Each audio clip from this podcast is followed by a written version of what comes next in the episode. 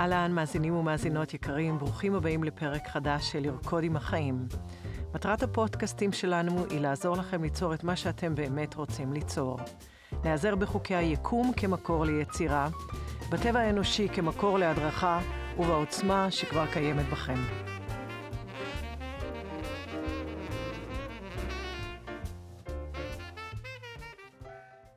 אני תמי נורה, מורה רוחנית 30 שנה בארץ ובעולם, ותלמידה של החיים המופלאים כל יום. מחברת הספר לרקוד עם החיים, שחקנית וזמרת. אחלוק איתכם את כל הידע והניסיון שצברתי כדי שתוכלו ליצור בקלות חיים טובים יותר. האורחים שלנו יספרו לנו מה הם עשו כדי ליצור שינויים בחייהם, ויחד ניצור אופק חדש לכולנו. היום נמצא איתנו באולפן יעקב בלומנטל. אהלן, יעקב. שלום, שלום. מה נשמע? מצוין. איזה כיף שאתה פה. כולם קוראים לך אמן המיניאטורות הישראלי. אתה בעצם מגדיר את עצמך כספרן ויזואלי. אתה מספר סיפורים ויזואליים בעזרת בובות קטנטנות, כשאתה בתפקיד הבמאי, המפיק והצלם. בעצם אה, בעבר יעקב היה עשה ארט לסרטים, אה, כיום הוא בעיקר מצלם אוכל ובובות מיניאטוריות. איתם הוא מספר לנו סיפורים, ויש לו 15 אלף בובות מיניאטוריות. כל הזמן עם תשוקה ליצור את מה שבעצם רוצה לצאת ממך. חזר בשאלה בגיל 20, כי היה חייב לצאת למרחב ביטוי, עבר לתל אביב ומת על תל אביב. אנחנו איתך על תל אביב לגמרי. אהלן, מה נשמע? מצוין. אני רוצה לשמוע על הבובות המיניאטוריות. אני ראיתי תמונות מרהיבות, ומדהים. היום הראית לי שמונה בובות אה, בגודל אה, האצבע הקטנה שלך, וזה מרהיב ביופיו. ספר לנו ממה הן עשויות, למה אתה עושה אותן. אז כמו שאמרת, קודם כל ספרן ויזואלי. אה, אני מאמין באמונה ש... כל דבר שייתנו לי כמוצר, כדבר לספר אותו, יש לי את הדרך משלי לספר אותו. הדרך שלי זה בבובות האלה, שכמו שאמרת, גם מה שראית אתמול, שמתי על שולחן העבודה את הקטן ביותר שעשיתי, זה שמונה ילדים, אז הם צריכים להיות ביחס מאוד מאוד קטן. מאוהב אה, בבובות, מאוהב בתל אביב, ורוצה לספר לעולם המון סיפורים. איזה? כל אדם, עוד לא את הסיפורים שהם שלי. סיפורים של אחרים, אני אוהב לספר אותם. לכן אני, למשל, בהמון אוכל, לא אני עושה את האוכל, אבל אני יודע לספר אותו. איזה יופי. איזה מסעדות אתה מספר את האוכל שלהן? וואו, במשך השנים, שבע שנים אני עוסק בזה, מאז אה, שעזבתי את עולם הקולנוע. אה, כצלם אוכל, אז אני מתחבר להמון המון מסעדות uh, מאוד מאוד טובות בתל אביב. תמיד תמיד לא יעזור לאף שף, בסוף תמונה אחת אני, לנשמה שלי, זה יהיה עם הבובות שלי ואני אשלוף אותם ויהנה מהסיפור, ובדרך כלל גם האחרים נהנים מזה. מהמם. איך התחיל הרעיון הזה, הבובות המיניאטוריות? האמת היא שראיתי בפייסבוק סרטון של מישהו שפתח נורה. זה היה רעיון גאוני מבחינתי לפתוח נורה וליצור ממנה פשוט בלון. רק הוא מילא אותה במים ועשה מזה אה, עציץ. ואחרי 15 שנות קולנוע, פשוט חשבתי איך אני מביא את כל העולם הזה של הסיפורים לתוך המיקרוקוסמוס הזה, זה היה הדבר שנראה לי. ובאמת הכנסתי לשם סיפורים, לתוך נורות. אה, ירדתי לשוק היווני ביפו, לשוק האמנים, ופשוט התחלתי למכור סיפורים בתוך נורות. כל שבוע אמרו לי, רגע, זה עם תאורה, זה לא עם תאורה, ואז הביאו לי את הרעיון באמת להוסיף לזה גם תאורה, שזה נורות, נורות לילה עם סיפורים. רק שהבעיה באמת שזה יחסית יקר למה שהצרכן מוכן לשלם. וזה קצת קצת תסכל אותי, כי יש בזה המון המון עבודה. לפעמים יש עשר פינצטות בנורה אחת. אה, כשאני מכניס לזה דברים, אני שובר אך ורק את החרסינה למעלה, ועובד על פתח של סנטימטר וחצי. זה באמת עבודה מאוד מאוד קשה. חזרתי יום שישי בסוף השוק היווני, התיישבתי בבית קפה. במקרה היו לי את המיניאטורות שלי איתי, והתחלתי לשחק על הכוס קפה. משם הכל היסטוריה. מהמם. איזה יופי. איזה סיפור אתה הכי אוהב לספר עם הבובות? בדרך כלל אני אוהב לספר את הסיפורים uh, של, ה, של העם, של החיים, של הפשטות, uh, של היום-יום. ולאן הם מגיעים הסיפורים האלה? קודם כל, אם כיום כבר פונים אליי להמון פרסומות ולדברים כאלה, אבל uh, אני, אני לצרכים שלי, אני משתמש בזה באינסטגרם שלי ובדברים כאלה. היום כבר באמת יש המון חברות שכבר uh, לוקחות אותי כפרסומת ודברים גדולים. משת, משתתף בהרבה תחרויות uh, של מיניאטוריסטים בעולם הגדול, mm-hmm. uh, כדמות ישראלית שמובילה בעניין הזה. בימים אלו, uh, באמת משהו שאני ממש ממש בקרוב יוצא בתערוכה מדהימה, שאני בונה אותה כמה שנים טובות. זה תערוכה של מיניאטורות על גוף האדם. ורצוי שאני אציין שאני בהתחלה חשבתי שאתה בעצם עושה מיניאטורות ומראה לנו את גוף האדם בצורה מיניאטורית, אבל אתה מתכוון ממש על גוף מונח. מיניאטורות שמונחות על, על גוף, גוף האדם, האדם לחלוטין. כן, שהראית לי וזה מהמם. כן. באוזן, או... אז, אז ממש, ב, בדמיון שלי, זה בכניסה לתערוכה, זה יהיה ממש גוף האדם, מכף רגל עד ראש, אני קורא לזה, של כל אה, איברים בגוף שעליהם איכשהו אני משייך את המיניאטורות, ואז אנחנו נכנסים כבר יותר למיקרוקוסמוס של החיים שלנו, שאם זה סביב אה, עונות השנה, קיץ, חורף, סתיו, אביב, סביב הגוף שלנו, אה, או לדוגמה מאוד מאוד אה, חיות שאנחנו אוכלים על הבטן שלנו, או, או דברים כאלה, שבאמת ל, לבטא יותר את ה... להמחיש אולי. כן, להמחיש בדרכי שלי, בסיפורים שלי, את החיים ואת הסובב שלנו. מהמם, וזה משהו שאפילו לא חשבת עליו שרצית להיות כשהיית קטן. לא, לא, לא ידעתי מה זה מיניאטורות כשהייתי קטן. כן. גדלתי חרדי, אז אה, לא היה לי ממש מושג. איזה חיבור היה לך לאומנות בילדות? אז החיבור הכי גדול שהיה לי זה, אני למדתי הרבה הרבה שנים חזנות, אה, הייתי מוזיקאי. מנגן גם? אה, מנגן על פסנתר. וואלה. כן. אה, כביכול בעצם איזשהו מקום שאולי יישמע לרגע מאוד מאוד אה, קטן, אבל תמיד היה לי איזשהו רצון להיות מאוד מפורסם. בשנים האחרונות אני מאוד מאוד שאלתי את עצמי למה, וזה בעצם להיות מהצד של המשפיע מאוד. אה, של התורם. של התורם, של המספר, של, של עוד פעם המספר, Mm-hmm. ולא זה שמקשיב. אה, אז כנראה שתמיד היה לי את זה. איזה יופי. כולנו מספרים סיפורים לעצמנו בראש, מספרים סיפורים בכתיבה, מספרים סיפורים דרך הקולנוע. מהמם. שמחת לעזוב את הקולנוע ואת הארט ולעבור בכלל לתחום... אה, בשנות הקולנוע מאוד מאוד אהבתי את הקולנוע, אה, רק זה עבודה שהיא מאוד מאוד סזיפית, היא המון שעות, היא עבודה פיזית קשה בתפאורה, ככה שאחרי 15 שנה באמת אני, זה עייף אותי קצת, ונורא נורא נהניתי לגלות את עולם המיניאטורות. אה, אמרתי שאם לפני עשור היו אומרים לי או לאבא שלי שאני צבע מיניאטורות בגודל חצי סנטימטר, היינו חושבים שהבן אדם הזה לא נורמלי, כי אני אדם נורא נורא היפראקטיבי, אדם שאוהב לזוז מאוד, בקושי יכול לשבת. איפשהו המיניאטורות, אני נכנס לאיזשהו שלווה, לאיזה זון באמת מאוהב בדבר הזה, מעבר לכל דמיון. לרגע היה, אה, נראה לי שאני לפחות ראיתי את הבובות כאלה, יכולתי לדמיין אותן כחברות שלי. כאילו, אם אני הייתי אה, עושה את הבובות האלה, הייתי יכולה לדמיין שהם בני אדם שהייתי רוצה בעצמי לשחק איתם, ושיהפכו לי, כאילו יהיו לי, פתאום יהפכו להיות בני אדם או דמויות... אה, מישהו שאל אותי לא מזמן אם בבית אני קורא להם כבר בשמות. לא, זה לא שם. אבל הם הופכים, כאילו, זה הופך להיות משהו מוחשי. אז ה- תראי, בוא נגיד, יש היום הרבה יציקות של מיניאטורות סיניות וכאלה ואחרים, אני מאוד לא אוהב, אני נוגע, כל מיניאטורה שלי מקבלת את האופי ואת הדמות לחלוטין ממני, עם ההבעה, עם התנועה, עם הצבע, עם ה... זאת אומרת, אני קם, רוצה כמה שיותר שכשאדם מסתכל, שירגיש שזה בן אדם עומד מולו, ולא ירגיש שזה איזה בובה. זאת אומרת, אם אני רוצה לספר סיפור שהוא נור. נורא ריאליסטי, אז אני ארצה הבעה ואני ארצה תנועה ואני ארצה שהאדם שיסתכל על זה יחוש את זה. איך אתה עושה את זה פיזית?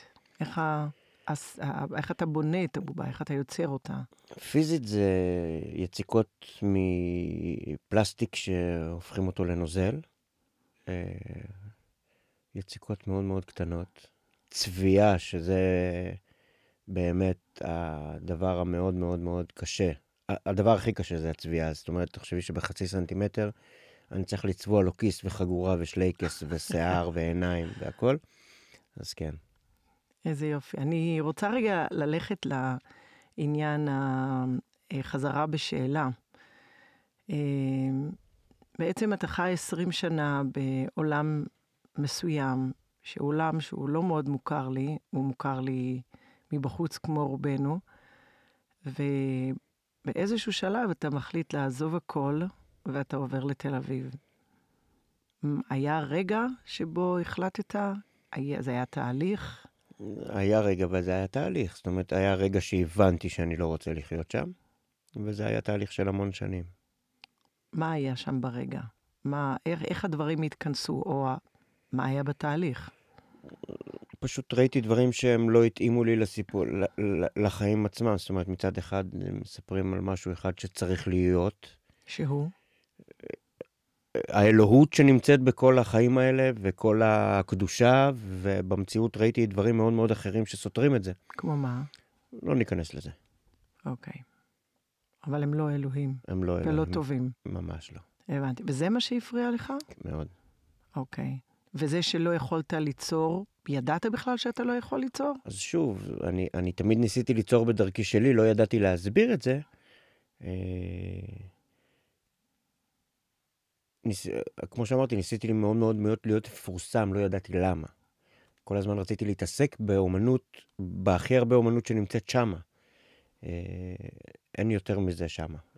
הבנתי. וזה שהקולנוע הגיע, זה באיזשהו שלב שהגעת לתל אביב. כשאני חזרתי בשאלה, ביום שחזרתי בשאלה, כשהגעתי לתל אביב, ידעתי שאני רוצה ללכת ללמוד משחק ולשחק בקולנוע.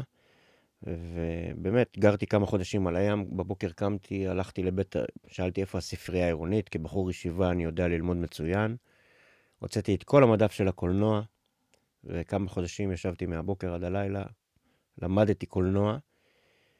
אה, פשוט התחלתי לשטוף כלים במסעדות, הלכתי ללמוד משחק מול מצלמה. ביום אחד היינו על סט צילומים, וניגש אליי אדם ואמר לי, תשמע, אנחנו פה בדיוק בונים סט וזה, אם אתה יכול, בא לך לעבוד איתנו שעה-שעתיים, בשבילי זה היה כמו מיליון דולר. כן. יום אחרי זה הם ידעו את הסיפור האישי שלי, המפיק ניגש אליי ואמר לי, אתה יותר לא ישן על הים, אתה ישן פה בסט. במשך ארבע שנים חייתי על סט, חייתי בסרט אמיתי מכל המשתמע. זה- נדדתי מסט לסט, גרתי על הסטים, עד שפשוט אה, התפתחתי ב- בתוך החיים האלה. ונהיה לך נוח ישר כשעברת מעולם מאוד, מאוד. הקיצוניות הזאת? מאוד. זה... גיליתי נוחות שלא הייתי מודע אליה, זאת אומרת, כאילו הגעתי לחיים שלי. מדהים. וכשגיליתי את העולם שהוא הסיפורים שהם שלי, את עולם המיניאטורות בשבע שנים האחרונות, אז עוד יותר גיליתי את העולם שהוא שלי. אני מאוד מאוד אוהב את, ה... את השקט, את השלווה, להיות עם, ה... עם המקום שהוא, שאני מרגיש שאני נמצא בו, עם המקום שהוא אני והוא שלי, ואני אף פעם לא מרגיש בודד, תמיד יש לי אותי. אני, גם יש לי את המיניאטורות, אבל זה, זה חלק ממני, זה חלק כן. בלתי נפרד. כן. איזה יופי. ובעצם אתה עוזב את העולם החרדי ומשאיר אישה ושני ילדים. אנחנו יכולים לדבר על זה לרגע? לחלוטין. אוקיי. אה, ספר כן. לי איך הרגשת, מה, בני כמה היו הילדים? אז הילד שלי הגדול היה בן שנה וחצי, הקטנה שלי עוד לא נולדה, היא הייתה בהיריון בחודש רביעי. זה קשה, זה קשה, זה קשה כי יש חיבור ויש אהבה ואתה אבא ויש איזה גם אחריות מסוימת, אה, ואתה יודע שאתה הולך להיות מנותק. כי לצערנו, גם בתקופה שהיא לפני 20 שנה, היה הרבה פחות מודעות, הרבה פחות נכונות, והיה נתק מוחלט מהמשפחה. ככה שזה לא היה קל. עוד אין לך את החיים שלך, אבל יש לך ישר נתק מהחיים הקודמים שלך. כן. אז... אתה אה, במצב בין המיצרים. לחלוטין. כן. אה, ורק באמונה שאני מאמין של, שאני הולך לאיזושהי דרך שאני רוצה בה באמת, זה מה שהחזיק אותי. ואם היית נשאר שם, מה היה קורה? בוא נגיד, אלו- חושב אלוהים יודע, נגיד ככה. כן.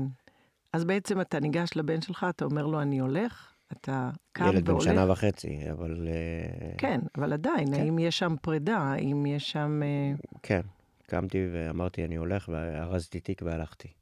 ככה, בלי הכנה? ככה. לא היה ל- לאשתך? ל- לא, לא, שום דבר. שום דבר, אוקיי. אני רוצה לשאול שאלה, אה, אולי קצת אה, מאתגרת, אבל בכל זאת. כמה ההיעדרות של המשפחה, והילדים בעיקר אולי, תורמת לאומנות שלך? המון. ספר לנו. בוא נגיד שיש יש מושג ש... שאומנות באה מסבל, או אומנות באה מקושי. אה, אני מאמין שברגע שאתה מגיע לאיזשהו מקום שאתה רוצה לצעוק, האומנות יוצאת יותר טוב. אה, ממקום נוח האומנות יוצאת פחות. לצערי, אה, בכל אופן אצלי, או אצל עוד הרבה אומנים שכתבו ודיברו על זה. כן, אה, כשאתה באיזשהו צוואר בקבוק ואתה בלחץ, ואתה רוצה עדיין להפיץ את מה שאתה מאמין בו, זה יוצא יותר טוב. אתה רואה אותם, אתה מדמיין אותם, או לפחות בשנים הראשונות. בשנים הראשונות מאוד, אה, היו הרבה לילות ש... שלא ישנתי, והיו הרבה קירות שקילפתי במרורים, אבל עם השנים זה הולך ונעלם. ויש, עד, עד איזשהו שלב, יש לך רצון לפגוש אותם, ואחר כך כבר לא?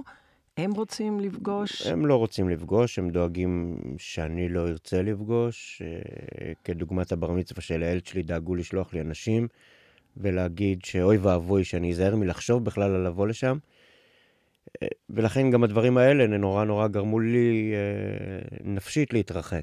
אז איך אתה חי טוב היום? זה מדהים אותי. זה... כי אתה מדבר על להיות לבד ולא בודד ו- ומאושר, שזה מקסים בעיניי, אבל אני רוצה שתחלוק עם המאזינים. יש לי איזו זכות ענקית בחיים. זה מרגש אותי ש- לשמוע. שיש סביבי באמת אנשים, אחד-אחד, שהם אחים שלי, שהם אהובים שלי. אה, כמו שאני אומר, אני חי ונושם את תל אביב, את פעימות ליבה. יש לי זכות באמת את, ה, את כל הדמויות המפורסמות של העיר הזאת, ואת כל המי ומי, ובוודאי בעולם הקולינריה. הם חברים שלי, הם אהובים שלי. אה, אני יכול לתת דוגמה שיש לנו את אה, פנדה פיתה, שהוא יותר מאח, הוא בשר מבשרי כשהוא לא מדמי, כן? כן.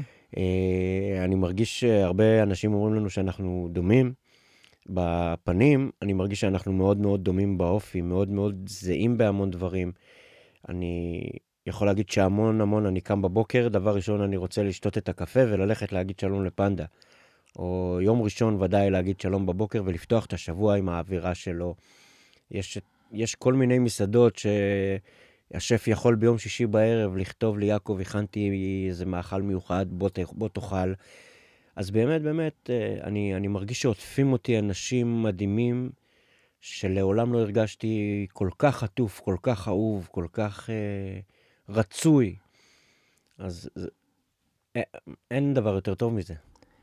עם זאת, אני תכף ארצה לדבר על קדושת המשפחה, אבל עוד לפני, עם זאת, כשאתה יושב לבד, ואתה עם המיניאטוריות, מיניאטורות או, או לא, אני חושבת על עצמי, כשישבתי וכתבתי את הספר, באמת אה, היו רגעים שהייתי לבד, אבל לא בודדה, כי פה אתה בתוך התהליך של היצירה, אני יכולה להבין את זה.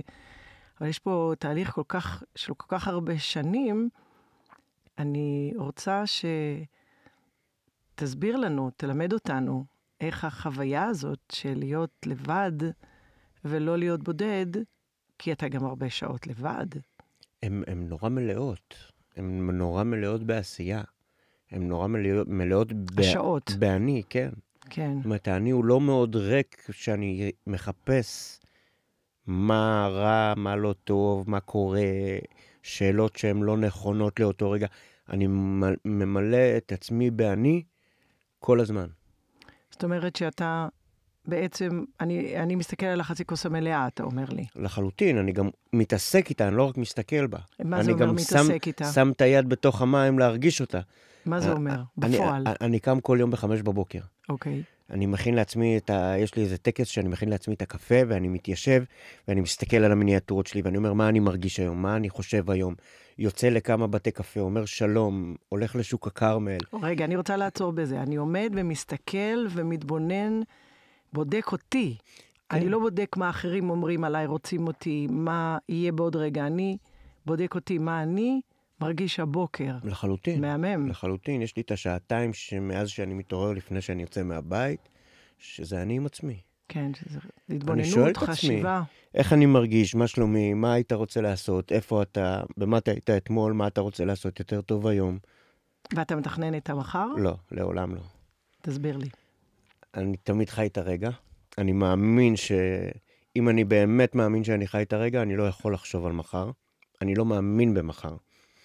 למה? כי, כי ברגע שאני, יהיה לי טיפה מהמחר, אני מאבד את הכאן ועכשיו. לגמרי, מקסים. אני חי ונושם את הכאן ועכשיו. עכשיו תלמד אותנו איך אתה עושה את זה. בוא תחלוק עם המאזינים, כי זה כל כך חשוב. לחיות את הרגע זה לחיות איפה שהחיים קורים. אני איתך לגמרי ואני חוקרת אותך, כי אני רוצה לשמוע את דעתך. ואם אנחנו לא חיים בתוך הרגע, אנחנו לא חיים איפה שהחיים נמצאים. אני נותנת דימוי שאם אנחנו רוצים לחוות את הגשם, אנחנו צריכים להיות מתחת לענן. אנחנו צריכים להיות בלוקיישן, איפה שהדבר. ופה הלוקיישן הוא בעצם בתוכנו, זה הרמז הזה, הוא לא רמז, הוא דבר מאוד חשוב, אבל הוא כלי שאתה אומר, אני בעצם שואל את עצמי, אני מדבר עם עצמי, אני נוכח עם עצמי. אני ועצמי מדברים, יש פה שניים. יש פה מישהו שמתבונן על המחשבות, על הגוף, על מה שהוא עושה, והשניים האלה, אתה בעצם מחבר אותם בשעתיים של הבוקר, שזה יכול להיות בכל שעה ביום. זה התפילת בוקר שלי כיום. מהמם. כשחזרתי בשאלה, שתי דברים שהבטחתי לעצמי. לעשות מה שאני אוהב, ולא לשקר לעצמי. שזה שתי דברים שמובילים אותי לכאן ועכשיו. תסביר לנו לשקר. אני חושב שהמון המון המון, אה, המון מהחיים שלי גם, אה, אנחנו בשביל תחושות טובות, בשביל להחמיא לעצמנו או, או, או לא. מטייחים. אנחנו מטייחים, אנחנו מעגלים. אנחנו, כן, זה בעצם מייפים. אתה, אתה משקר לעצמך. אז מה אתה עושה הפוך? אני עושה מאוד מאוד כנה עם עצמי. למשל, אתה מרגיש חרא, אז אתה אומר, אני מרגיש חרא כרגע? בוודאי, לחלוטין. ואני יכול להגיד לך מקרה שקרה לי שבוע שעבר. קרה שהיה לי איזה ויכוח, ויצא שקיללתי משהו שאני לא נוהג לעשות. אני שלוש ימים ניתקתי את הטלפון, נכנסתי הביתה ואמרתי שלום לכולם. וכולם דאגו, יעקב, איפה אתה, איפה נעלמת? אז אמרתי, הייתי צריך לשאול את עצמי מה קרה ומה הביא אותי למצב שאני מקלל אדם שאני אוהב. בינך לבינך או מולו? קודם כל ביני לביני. אבל קיללת אותו גם מולו? כן, אני אומר, אבל, אה, אבל כן. קודם כל, אם אני לא יודע למה זה קורה עם עצמי, כן. אני לא אוכל לענות לו. לגמרי. אז אני רגע נכנס לעצמי, בלי בושה, ובלי לשקר. בלי להגיד, הוא הכעיס אותי, הוא הרגיז אותי, זה לא הוא. זה, מה, מה קרה לי? לגמרי, וואי, איזה מקסים. מה קורה לי עם עצמי, ומה הביא אותי, מה היו הטריגרים שהביאו אותי למצב הזה. מצאת? בוודאי. ותיקנת? או לחלוטין. שרק ההתבוננות אה, העבירה ש... את זה? אחרי שלוש ימים ישבנו במסעדה, אתה והוא? בהמון אהבה והבנה, ואחרי... אתה יכול לגלות לנו מה, מה גילית? אה, אפילו אם בתחום, בתחום של אה, לאו דווקא את הפרטיות של העניין, בכדי ללמד את המאזינים, כי זאת... היו, היו דברים שביומיים שלפני קרו שלא ממש סגרתי פינות אני עם עצמי, שהיו דברים שלא, שהיו לי פחות לא נעימים, וזה גרם לי לפחות. סבלנות, לפחות סבלנות, כן. פחות סבלנות, בדיוק. מהמם. זאת אומרת שלמרות שאתה מתבונן יום-יום, אני אומרת את זה כלמידה לכולנו, זה לא אומר שהאנושיות שלנו נעלמת. זאת אומרת, עדיין... להפך, היא רק גדלה. למה גדלה? כי ככל שאני יותר כן עם עצמי, אני יותר אנושי. כן, סף הרגישות הוא הרבה יותר. כן, כן. כן, אני התכוונתי ש... לא בהכרח זה קורה, אבל בהכרח אני במצבים הרבה יותר רגישים כל הזמן, כן. מהמם, כנות. אני רוצה לדבר על קדושת המשפחה רגע. אני לא רוצה לשכוח את זה, זה נורא חשוב. אז יש לנו בעצם, אה, אתה עוזב גם את המשפחה הגרעינית, נכון? של, שלך, עוד לפני שנישאת ויש לך הם ילדים. עוזבים אותי. מה זאת אומרת? אני, אין לי שום בעיה איתם. אבל הם מחליטים שברגע שאני מוריד את הכיפה, במשך כמה שנים שמרתי הודעה שאבא שלי שלח לי, אם זה הדרך שבחרת, תמצא אבא ואמא אחרים. איך הרגשת? זוועה. כמה ב... חשבתי, כמה המשפט הזה התנגן בראש? וואו, המון. כן, ואז המון. המוח שלנו מכוות. המון, זה. בעצם, אני בן יחיד. כן. בתוך משפחה שסביבי, יש לי דוד עם 18 ועם 17 ו-14 ובלי עין הרע. ולדעת שכאילו אני הדבר הכי קדוש לאבא ואימא שלי עד לאותו יום, ואם אני לא עושה בדיוק מה שהם רוצים, אז, אז אני לא. שייך להם. זאת אומרת, הם, הם גם לא שאני לא שייך להם, הם מתביישים בי ולא רוצים אותי. זאת אומרת, אתה מרגיש באיזשהו מקום קצת מיותר. מוקצה. כן, מיותר. זאת אומרת, מה אני מחפש בכלל בעולם הזה? אם אבא שלי ואמא שלי ויתרו עליי, אז בעצם מי אני ומה אני? אולי אני מיותר פה. שזו תחושה שהלכתי איתה הרבה שנים. איך התפטרת ממנה? אני חושב עם עבודה עצמית. עם לדעת כמה אני שווה, בעיני עצמי. בטח, בטח. וואו. מהמם, רגע, צריך לעכל את הסיפור הזה, כדי לעבור לשלב הבא. הנה, היום כבר אין לי את ההודעה הזאת, אני לא שומר אותה. כן. ובעצם באיזשהו שלב אתם כן הופכים להיות בקשר. אה, מה גורם לזה? עוד פעם, קשר שהוא מאוד מאוד אה, ups and down, לפי אה, תקופות, לפי מה קורה גם בפוליטיקה יחסית לחרדים או לא. הכל משפיע על זה. אה, עם אבא שלי בעיקר, אמא שלי לקחה את כל הדברים קצת יותר אישית. אה, אבל מנסים, אנחנו מנסים, מנסים לשמור על קשר, מנסים אה, ללמוד לאהוב את המצב כמות שהוא, ו... ומתי אתם נפגשים? באיזה תדירות? אתם בכלל נפגשים, או שזה אנחנו מדי, דרך טלפון? אנחנו מדי פעם נפגשים, זה משתנה, זה מאוד משתנה. אתה מתרגש לקראת מפגש כזה? לא. וואלה. אז למה אתה נפגש איתם? כי אני אוהב, אני אוהב. אוהב, לא אבל, אה. אבל הרגש הוא, הוא, הוא יותר מחוספס היום שם. כן. מה שאני שמעתי מקודם, ואני רוצה להעלות את זה לרגע, זה שבעצם הם אוהבים אותך בתנאי שאתה מה שהם רוצים שתהיה, אבל אם אתה לחלוטין. לא מה שהם רוצים שאתה תהיה, זה כבר לא עובד.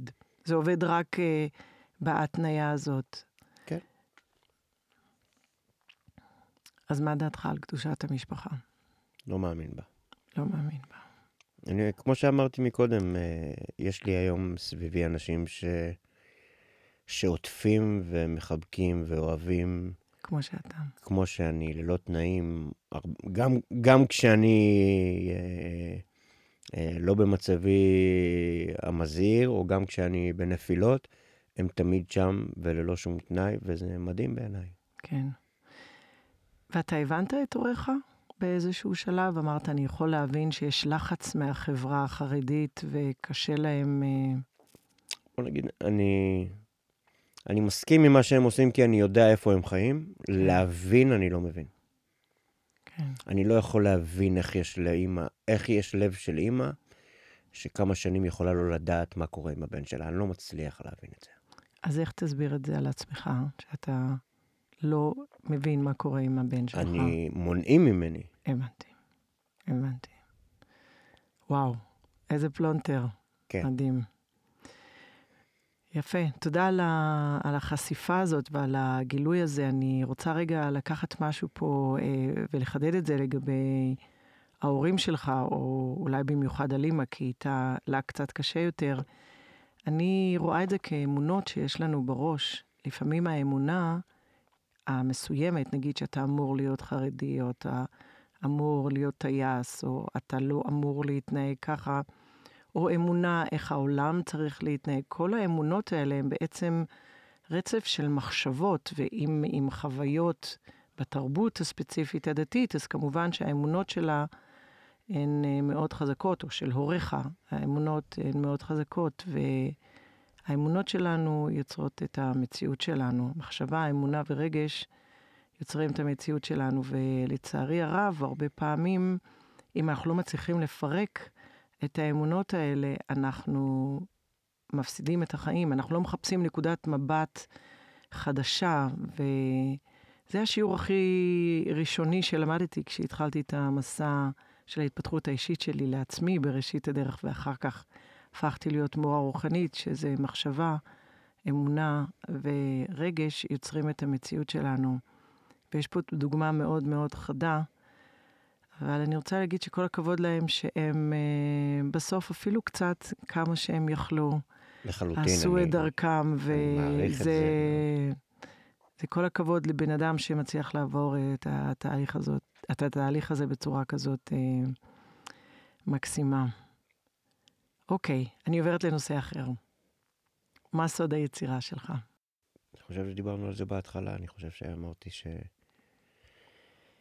בעצם לקח... להיות איזה דבר שמשפיע, שמוביל דעה, שנותן איזשהו טון. זה הסוד שמניע את כל היצירה שלי, הרצון הזה, הרצון הזה. התשוקה הזאת, כן. לספר. ולמה אתה רוצה לספר לנו סיפורים? מה, מה הכוונה שלך? מה היית מקווה שאנחנו נקבל מהסיפורים האלה? קודם כל עונג. אחד הדברים שאני מאוד מעריך, זה אנשים שבאים ואומרים לי, וואו, כמה חוש הומור יש בתמונות שלך. וואלה. אני מעריץ שלהם. כי באמת ביצירה שלי יש המון הומור. יש המון, המון קסם, המון יופי. אה, אם דיברנו על התערוכה שאני עושה עכשיו, זה שהיא על גוף האדם ממש. אחד הדברים, אני לא משתמש בשום דבר מיני, כי אנחנו יודעים שמיניות מוכרת זה פר אקסלנס. אני משתמש בגוף האדם כקנבס, כיצ... כ... ככדור הארץ, כעולם, כ... ו... ו... וזה באמת הדברים שמעניינים אותי, להראות המון המון דברים מאיזשהו ניקיון, מאיזשהו אה, מקום של זכיחות, ובלי מניירות. אה, זה... כשדיברתי עם איזה אחד המפיקים הגדולים בארץ על אה, תסריט שאני כותב, על הסיפור חיים שלי, אז אמר לי, מה המסר? אמרתי לו, לא מסר, סיפור יפה. לא תמיד צריך שיהיה מסר. זה, יש פה שם משהו יפה. יש שם איזה ריקוד. זה מסר מהמם. אני אומר, פילוסופים גדולים דיברו על היופי כחלק מחוכמה ויופי. ריקוד עם אותו. הוא, לר- הוא, הוא דבר יפה. החיים? בדיוק, הוא קשור. דבר יפה. כן, מהמם. אז מתי תהיה התערוכה? בוא נשמע קצת פרטים על התערוכה. אני שהייתה מקווה. לי זכות לראות, הייתה לי הזכות לראות כמה להציץ. תמונות, כן. אה, אני ממש ממש רוצה, יש לי תאווה עצומה להתחיל את השנה איתה, אבל אה, יש דברים שהם אה, מעבר אה, ליכולתי. אני עושה מאמצים שזה יקרה, ובוא נראה לאיפה זה יוביל. אני חושבת שכשאתה חי ברגע, אתה יוצר מהר מאוד, אני יודעת. אז זה מעולה. אז אנחנו נדע, כאילו, דרך הפייסבוק, והאינסטגרם. וכל המדיה, אנחנו לחלוטין. נדע ונוכל לבוא לראות את התערוכה. כבר, אה, כבר כל חבריי העיתונאים מתעניינים, וכל חבריי הזה, אה, אז אז אה, אנחנו לא נוכל לפספס את זה. לא. מבטיח לך שתקבלי הזמנה אישית. תודה, מותק. תודה שהיית פה היום. תודה על הפתיחות. תודה על המוכנות לחלוק את האינטימיות של הבוקר שלך איתנו, ולתת השראה לכל כך הרבה אנשים. אני חושבת, אני מאמינה, שבעולם שלנו, בשינויים המאוד טובים שקורים בעולם, למרות קורונה וכו', אה, אני חושבת שאנחנו עוברים תהליך אה, מאוד אה, חשוב של שינוי עמוק כבני אנוש בתוך העולם. ואנחנו עוברים הרבה אתגרים עם זה. אני מאמינה שהאומנות, כל מיני צורות, היא ממש השפיות שלנו. היא עוזרת להעלות מתוכנו את הרגשות שיש לנו, את הקשיים שיש לנו, ובו זמנית מרפא אותם. אחד המתנות שקיבלתי בקורונה, זה בתחילת הקורונה הייתי ארבעה פעמים בבידוד, וקחי אומן שהוא ציפור וחי ונושם את העיר, ותכניסי אותו לכלוב. זה הוציא ממני המון. אני מסכימה איתך, זה באמת השנה וחצי שהיה לי פוקוס מאוד uh, חזק על הספר, ובאמת לא היה מה לעשות, והייתי יושבת לפעמים ימים שלמים, לא קיבלנו- יכולנו לצאת מהבית. קיבלנו מתנה. קיבלנו, וזה גם עניין, ללמוד לקחת את מה שהחיים נותנים, ולא רק לבקש ולדרוש, אלא לעבוד עם מה שיש לנו. ו... אני מאמין שזה קשור גם לחיות את הרגע. כן. ליהנות מהרגע עד הסוף. כן, כי רק שם החיים קורים. לחלוטין. תודה, יעקב. איזה כיף. תודה, תמי. תודה שהייתם איתנו, תודה ליעקב בלומנטל. מוזמנים לכתוב לי בכל המדיות החברתיות ובאתר שלי, taminora.com, ולשתף את הפודקאסט עם כל מי שאתם חושבים שהידע הזה יכול לתרום לו. להתראות בפרק הבא.